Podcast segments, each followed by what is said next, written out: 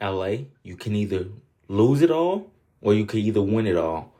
But you already got trades done. And this is something I want to say. If you lose it all, don't be too mad. As long as you get into the playoffs, that's all that matters. Obviously, we want to win the ring.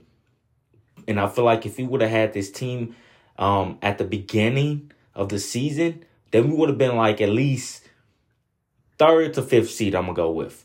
Um, but regardless, you either win it all or lose it all, and you already won a ring for this team. So let's try to see if you could get two. Peace.